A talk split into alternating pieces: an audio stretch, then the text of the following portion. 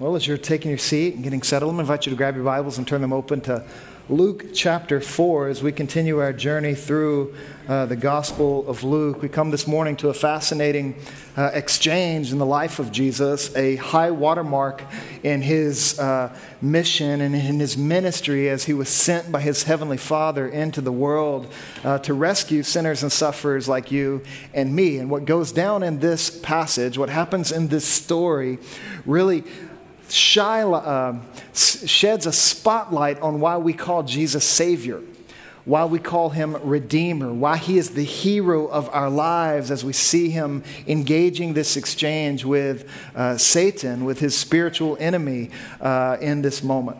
There was a book written on the scene of Jesus' temptation by a guy named Russell Moore, and it was a book titled Tempted and Tried. It may be one of the best books written on this scene and on this exchange in Jesus' life. And there's one chapter in that book titled, You are on the verge of wrecking your life, especially if you don't realize it. That you're on the verge of wrecking your life, especially if you don't realize it. And then he would go on to draw an illustration about how cows are led to slaughter. And he paints a powerful picture of that moment. And I want to share his words with you because they are strong. Now, if you are a vegetarian in this room, this may be why. Uh, so I apologize in advance for what I'm about to read. And this is what he writes He says, For a long time, cattle workers would forcefully push and prod cows into the slaughterhouse.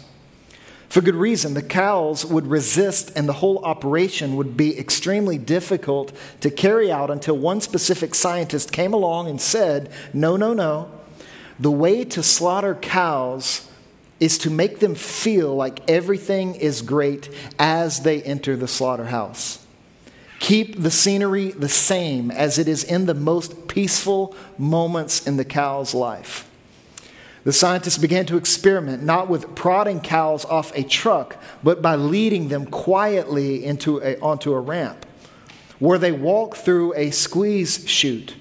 That's a gentle pressure device designed to mimic a mother's nuzzling touch. Then the cattle continued down the ramp onto a smoothly curbing path, no sudden turns. It was a path designed to give the cows a sense that they are going home. And as they mosey along the path, they don't even notice when their hooves are no longer touching the ground. A conveyor belt slowly, gradually lifts them upward, and then, in the twinkling of an eye, a blunt instrument levels a surgical strike between their eyes. They're transitioned from livestock to meat, and they're never aware enough to even be alarmed by it you and I may be on the verge of wrecking our lives, especially if we don't realize it.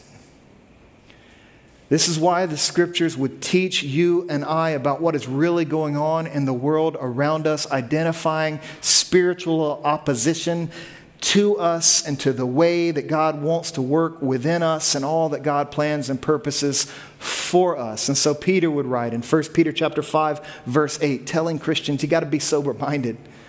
You got to be alert because the devil is like a roaring lion who's prowling around seeking for sinners and sufferers like us to destroy, to devour.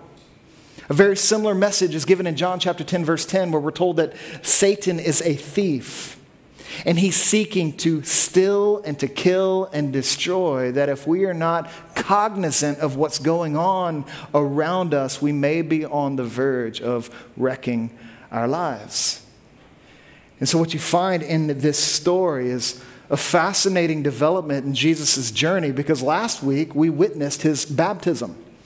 And we saw how heaven opened up and the Holy Spirit descended upon him like a dove. And as Jesus is coming out of the water, the voice of his heavenly Father says, You are my beloved Son, with you I am well pleased. And the Father would affirm Jesus' identity, verifying that he is the unique Son of God, beloved by God. But then when you step into chapter 4, verse 1, things begin to develop in a surprising way.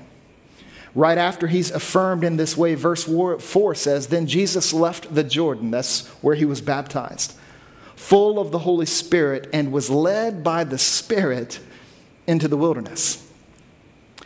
And while he is in the wilderness, we are told that he went there to be tempted by the devil for 40 days.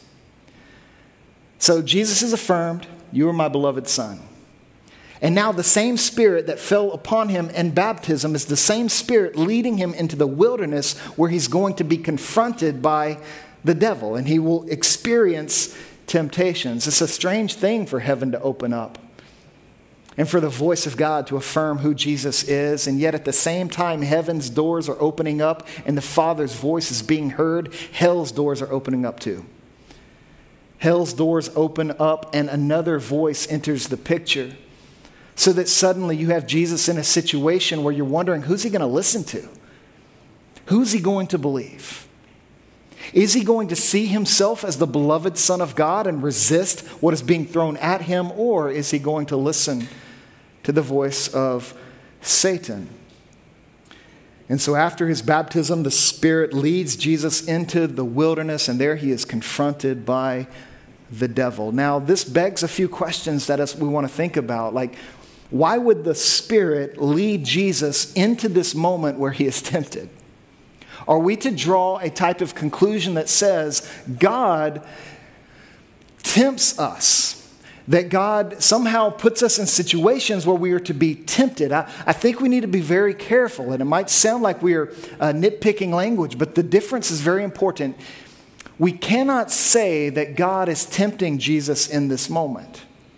Just as you and I should never say that God is tempting us in any moment of our lives. And the reason for that is spelled out explicitly in James chapter 1. In James chapter 1 verse 13, no one undergoing a trial or a test should say, you shouldn't draw this conclusion no matter what you're going through. You shouldn't draw the conclusion I am being tempted by God. Since God is not tempted by evil and he himself doesn't tempt anyone. And so James 1:13 is very explicit. God does not tempt his children. But what you do see here and what you see echoed in other passages in the Old Testament is that God does test his children. He does test his children. He puts them in situations that are designed to draw things out of them that they not, might not be aware of or the other people might not be aware of, that these tests of the Lord draws things out of us. You see this in a few places in the Old Testament. You have the story of Job where God actually presents Job to Satan, the very one who is now tempting Jesus in this story. And God would bring Job to him and say, Hey, have you considered this guy? And this is what, Jesus, what the Lord actually says in Job 1 8. Then the Lord said to Satan, Have you considered my servant Job? No one else on earth is like him, a man of perfect integrity who fears God and turns away from evil. So, Job was a man who was favored. Job, Job was a man of faith. He was a man who did things right in his life, and yet the Lord still presented him for this type of test. And what would this test, what would this trial reveal? Well, it reveals all kinds of things, but one of the things we see right off the bat in Job's story is that this test is designed to show everyone that God is sovereign. That he is sovereign over the most powerful evil force in the world, namely Satan. And so you see this exchange in Job chapter 1, but you have another example in Genesis chapter 22. Well, we are told in chapter 22, verse 1, that after these things, God tested Abraham, and that's the language used. God would test Abraham. You know Abraham, Father Abraham, the one whom God called and established his initial covenant with that was spread into the people of Israel. God would test Abraham. Now, the test God brings into Abraham's life was quite strange because he told him to take his one son, his only son, a kid named Isaac and to go up to the top of a mountain and there offer him to God in sacrifice. Abraham complied with the Lord's will. He passed the test, so to speak, because he took Isaac and he went up to the top of the mountain and he readied the moment to sacrifice his only son, giving him back to the Lord. Only the Lord intervened and would not allow Abraham's knife to fall on his son. And you discover that the Lord never intended for Abraham to sacrifice Isaac, that the Lord was testing Abraham to bring out something in Abraham that was true about him. This is what you see in Genesis 22, verse 12. Then God said, Don't lay a hand on the boy or do anything to him, for now I know that you fear God, since you have not withheld your only son from me. And so, the testing of the Lord in Job's life and Abraham's life, and even when you see the testing of the Lord in the people of Israel's lives in the book of Exodus, is designed to disclose what's true. It's to bring truth to the surface. That's what these tests are designed to do. I'm going to illustrate it this way. You know, sometimes my daughter Delaney, she'll insist that she doesn't need my help. And I remember several years ago when she was much littler, I bought her a mini kitchen that required assembly. There were a lot of pieces and parts to this. It was a pretty complicated thing to put together, but Delaney believed she could do it. And so she said, No, Dad, I've got this. And said, Okay, Delaney, if you don't need me, I'll just give you all the parts, and here's the instructions that you can't even read, but see, you take a shot. And I stepped out of the room and I, and I tested her, so to speak. Now, I knew she wasn't able to to do that. I knew that she needed my help. I knew that she needed her father, but she didn't know that yet. And so, what did I do? I handed her over to this test. And sure enough, I came back into the room 10 minutes later and just chaos. Pieces and parts everywhere, and Delaney's sitting there all frustrated. And, and I just said, Delaney, if you need my help, all you have to do is ask. And she looked at me and she said, Dad, I need your help. And that's when the test did what it was designed to do because the t- test was designed to teach Delaney something about herself and then to draw her deeper into her relationship with me. This is one of the ways God's testing and God's trying of his people manifests in our lives. That sometimes God tests his children so that we can know that we can trust him but what's really interesting about this story and, and the, the Spirit leading Jesus into the wilderness for 40 days, one of the most provocative things about this is that you find that Jesus is actually suffering through the story of Israel. That Jesus is actually experiencing the same pattern and the same plot line that the people of Israel experienced in the Old Testament. And so you get a sense that Jesus is here because he's come to do something that Israel couldn't do. So in Exodus chapter 4, verse 22, we, the Lord would speak to the people of Israel, and what does he say about them? He says, You are my beloved son. And he calls Israel his beloved son. Then, right after that affirmation happens, Moses would lead Israel out of Egypt and they would cross the Red Sea. And in 1 Corinthians 10 22, we're told that the crossing of the Red Sea that represented Israel's baptism. So you have affirmation, this is my beloved son. You have the crossing of the Red Sea, their baptism, and then where did they go? And then the Lord would lead Israel into the wilderness where they would spend 40 years. And we are told multiple times in the book of Exodus that the Lord was testing his people. He was testing them as he journeyed through the wilderness. And what you find is that in many occasions, Israel did not rise to the challenge.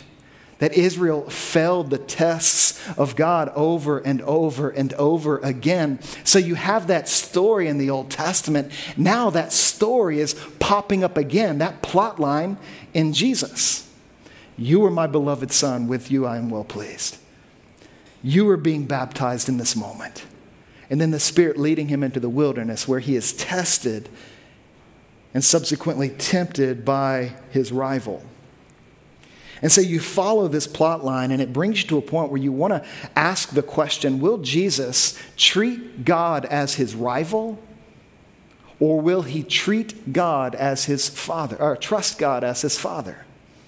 And that's the big question that this narrative puts before us today. Will we treat God as a rival when we are being tested or tried? Will we treat God as a rival when we are being tempted by Satan?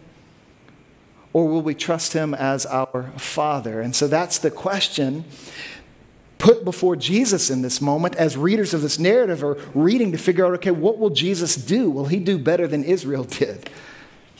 But not only do you find Jesus suffering through the story of Israel in this moment, you, have, you go even further and you say Jesus here is identifying with the human condition. That he too is being tested. He too endured difficulties. He too was tempted to sin against God.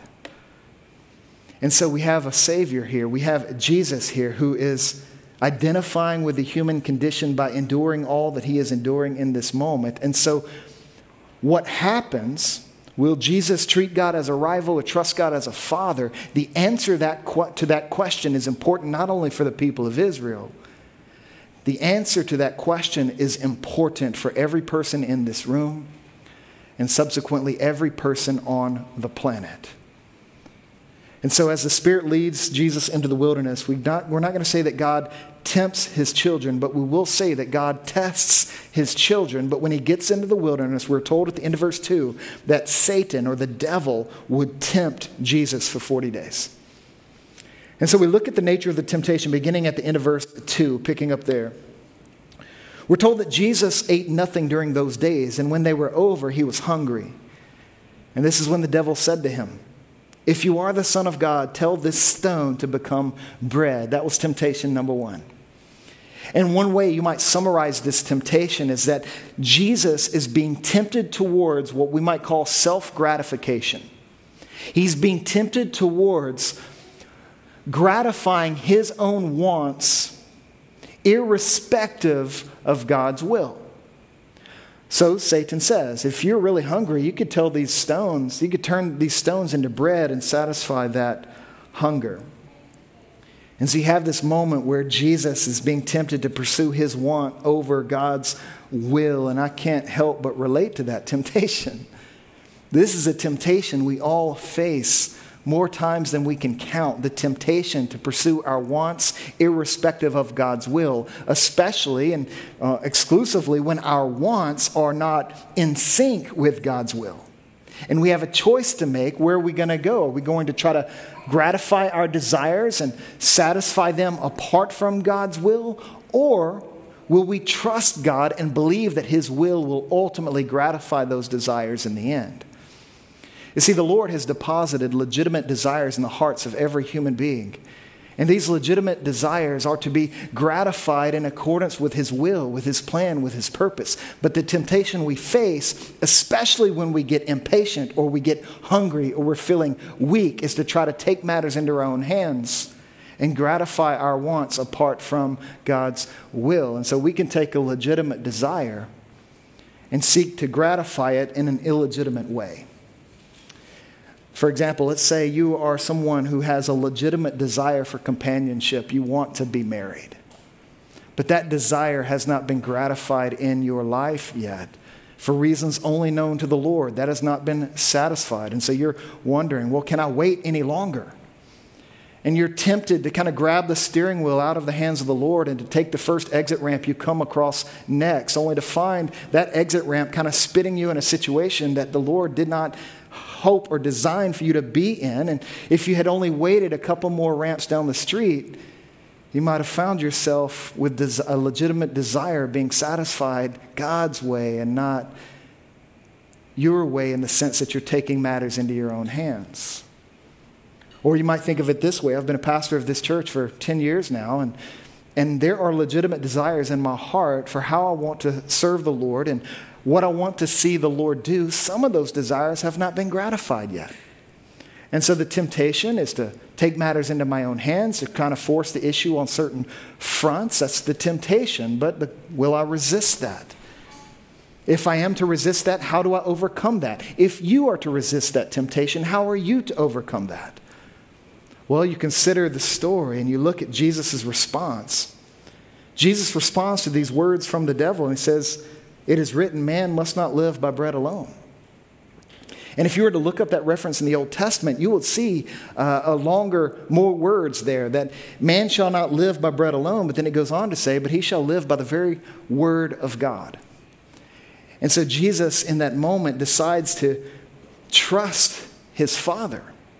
And he says, I hear what you're saying, and I could turn these stones to bread, but I'm not going to do so. I'm going to trust my Father because man shall not live by bread alone, but by every word that comes from the mouth of God. And then that brings us to the second temptation. The second temptation, as you keep reading, verse 5, so Jesus, or so the devil took Jesus up. and showed him all the kingdoms of the world in a moment of time. The devil said to him, I will give you their splendor and all this authority because it has been given over to me, and I can give it to anyone I want. If you then will worship me, all will be yours. So, if the first temptation was self gratification, you might summarize this temptation as self exaltation. That the devil brings Jesus to this moment, gives him a vision of all the kingdoms of the world, and he says they can all be yours. Just bow down and worship me. The temptation is for Jesus to exalt himself, but do you know what would happen if Jesus did? If he exalts himself in this moment and he claims all the kingdoms of the world for himself, do you realize that his self exaltation would come at the expense of sinners and sufferers like you and me? His temptation is to be exalted to the exclusion of others. But the story of the gospel is for Jesus to be exalted in such a way for the inclusion of others. So that sinners and sufferers like us could share in his glory, share in his exaltation. But in order for that to happen, Jesus can't grab glory apart from suffering. And this is the heart of the temptation the devil telling Jesus, Look, you can have glory without having to go to the cross.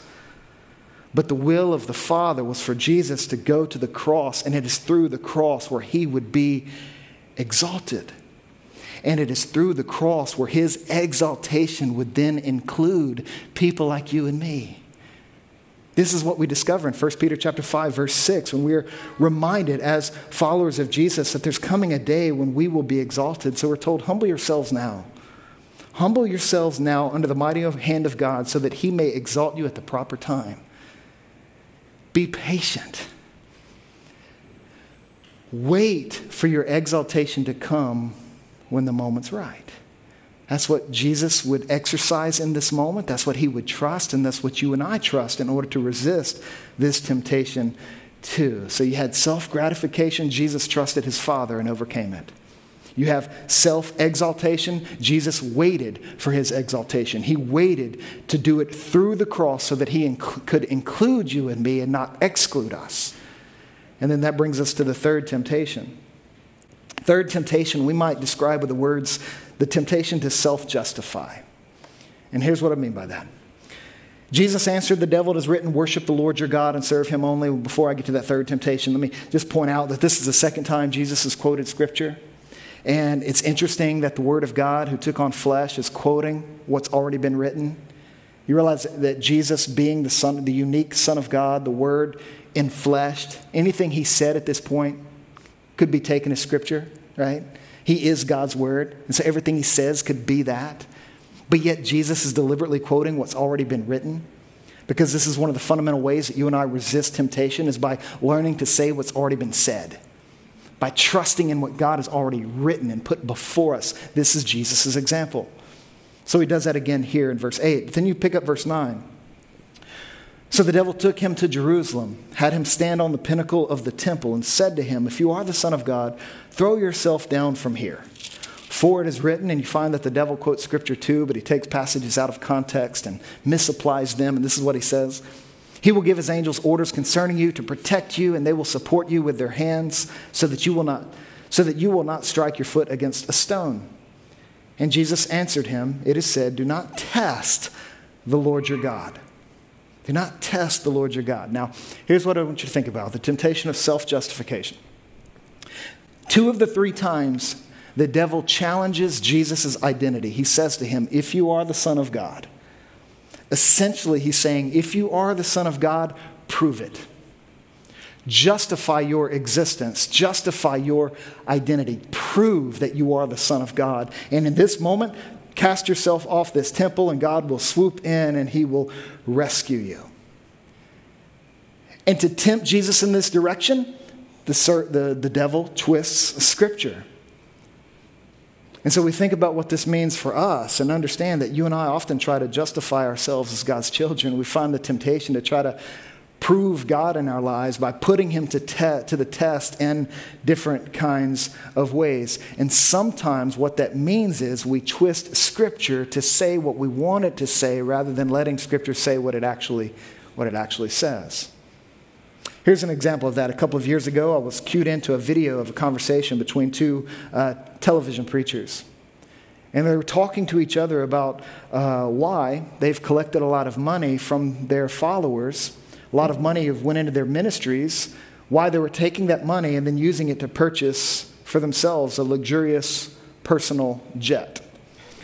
Now, you know, jets are jets, and that kind of is what it is, but what I really want you to think about is why they said it. They would go on in the conversation to justify themselves and say, We can spend the money this way because we are the children of God. And then they would take an obscure reference in the Old Testament, a clause of a verse, and they would use that to justify what they wanted to do so that they could proceed to purchase this luxurious jet for themselves. So it's not just that they were buying jets, it's that they were buying jets and trying to justify it by appealing to God's word and twisting it in ways that God's word wasn't written. And I remember watching this on, unfold in the, on the television and just getting angry. I was getting angry as I would see this exchange because it was clear to me, or it seemed to me, my perspective was this was a demonically inspired conversation. It was demonically inspired where they were doing the very things that the devil does to Jesus in this passage. But as my anger began to increase, the Spirit checked me. The Holy Spirit calmed me down and he said, Wait a second. Be careful. He would go on to say that you were tempted to do similar things just in different ways. And the Spirit warned me against only hearing in the Scriptures what I want to hear in the Scriptures. That's my temptation too. I might not be looking to buy luxury liners, but I am tempted to only hear in Scripture what I want to hear. I am tempted to treat the Bible in a way that justifies the decisions that I'm making, even if what I'm using to justify those decisions is nowhere in the same ballpark as the decision I'm making. And so this was the exchange. G, uh, the devil tempting Jesus to justify himself, to prove that he is the Son of God, and he tries to use Scripture to do it. But listen to what Jesus says. Jesus responds by quoting a much better passage. A passage that says, You shall not put the Lord your God to the test. And he succeeds in this moment in a remarkable way. Now, another dynamic that I want you to think about is that this is one of the reasons why you and I must seek to discern God's will and understand God's word in the context of community. That we shouldn't seek to discern God's will and, and study God's word in isolation from the community of the redeemed, the people of faith that we've been grafted into as followers of Jesus. Recognize that the devil approached Jesus when he was hungry, when he was um, tired, and when he was isolated. Now, Jesus succeeded, but I doubt you will which is why we don't follow Jesus' example in this kind of way of seeking isolation from the people of God as we're trying to discern God's will. No, we lean into the people of God to read the scriptures, to study the scriptures, to be checked by the scriptures. We sink into this dynamic. And we recognize that the devil often approaches us when we are tired, when we are hungry, when we're alone. He tries to pick us off often, which is why being disciplined in your commitment to the body, being connected to community matters for you. It matters for you and it matters for me. It's how we discern God's will and study God's word. But Jesus responds in this moment triumphantly and he overcomes. He resists temptation again he resisted the first temptation by trusting his Father. He resisted the second temptation by waiting to be exalted, exercising patience. And he resists this third temptation by resting in his identity. He felt no need to test God, he felt no need to prove himself to the devil. If you are a child of God by faith in Jesus, you have no need to prove yourself to anyone either. You don't have to justify your existence. You don't have to flatter and impress the people around you. You have no need to justify your existence to anyone. This is, one of the, this is part of the freedom of being the children of God. This is why we can rest in our identity that He says to us what He said to Jesus You are my beloved Son. You are my beloved daughter, with whom I am well pleased. Why is that? Well, he says that because we are in Christ. We've put our faith in this Jesus. We've come to a point at the end of the story where we recognize that Jesus did what Israel failed to do in the Old Testament. That he passed the test, he resisted temptation, and in so doing, Jesus triumphed for God's children. That he won for us. This is why we call him Savior. This is why we put our faith in Jesus, because his obedience would run past this moment. He wasn't just obedient here, he was obedient to the point of death, even death on a cross. And after dying on the cross, we are told that the Father then highly exalted him, giving him the name that is above every name, so that we would call him Lord, see him as Savior, look to him to be our hero. This is what we do, putting our faith in Christ, recognizing that Jesus succeeds where everyone else fails that his obedience matters for you and me. The fact that Jesus refused to treat God as a rival but trusted him as a father, that matters for you and for me. This is Romans 5, verse 19. For just as through one man's disobedience, that's a reference to Adam, just as through one man's disobedience the many were made sinners, so also the one man's obedience the many will be made righteous. Because Jesus was obedient, succeeding where all others failed, this is why we call him Savior. This is why we relate to God through him. We put our faith in him, trusting him, and he enables us and helps us endure whatever tests may come our way and overcome any temptations that fall before us. Because not only does Jesus succeed where everyone else fails, Jesus supplies you and I with a strategy. A strategy so that we too might resist temptation and remain faithful to God, even in, when things get hard and difficult. And so you find that in Christ, we now trust God as our Father. We trust Him as Father, even when He says to us, I'm not going to take that cup from you. Even when you get to a point in your relationship with God where He reveals that His will for you is to take up a cross, even then you can trust your Father. Why? Because exaltation's on the other side of that. And so not only do we trust God as our Father, we wait to be exalted and we endure whatever the Lord calls us to endure for the sake of loving our neighbors as ourselves and making the gospel known to those around us, for the sake of displaying faithfulness in the faithfulness of Jesus all the days of our lives, waiting to be exalted and not usurping the process. But not only in Christ do we trust the Father, we wait to be exalted. In Christ, we rest in our identity. We just settle into the fact that we are the sons and the daughters of God enjoying who God has declared us to be, enjoying the Father's favor no matter what. Being set free from the pressure to perform, being set free from the pressure to prove ourselves to anyone. Recognizing that we no longer have to because in Christ we are who God created us to be. So we don't have to be anyone else. And there's freedom in that. Martin Luther was a famous reformer back in the day who was asked the question how did he resist temptation? How would he overcome the devil's schemes in his life? And this is what he said He said, Well, when the devil comes knocking upon the door of my heart and asks, Who lives here? the Lord Jesus goes to the door. And Jesus says, Martin Luther used to live here, but he's moved out. Now I do. And this is the reality for all who are trusting in Jesus, who've put their faith in Christ. Christ now lives in you and you by faith now live in him. And because of that relationship, you can now trust God not just as your creator, but as your father. And because of that relationship, you can wait to be exalted because Jesus' future is your future. And because of this relationship, you can rest in who God created you to be. Just be his child and enjoy the freedom that comes with that. So, the question for us today and really every day. Am I going to wake up today and treat God as my rival, or am I going to trust Him as my Father? Am I going to see Him as a rival when life gets hard and He's against me? Or am I going to trust that He's a Father who's leading me through this because there's glory on the other side of it?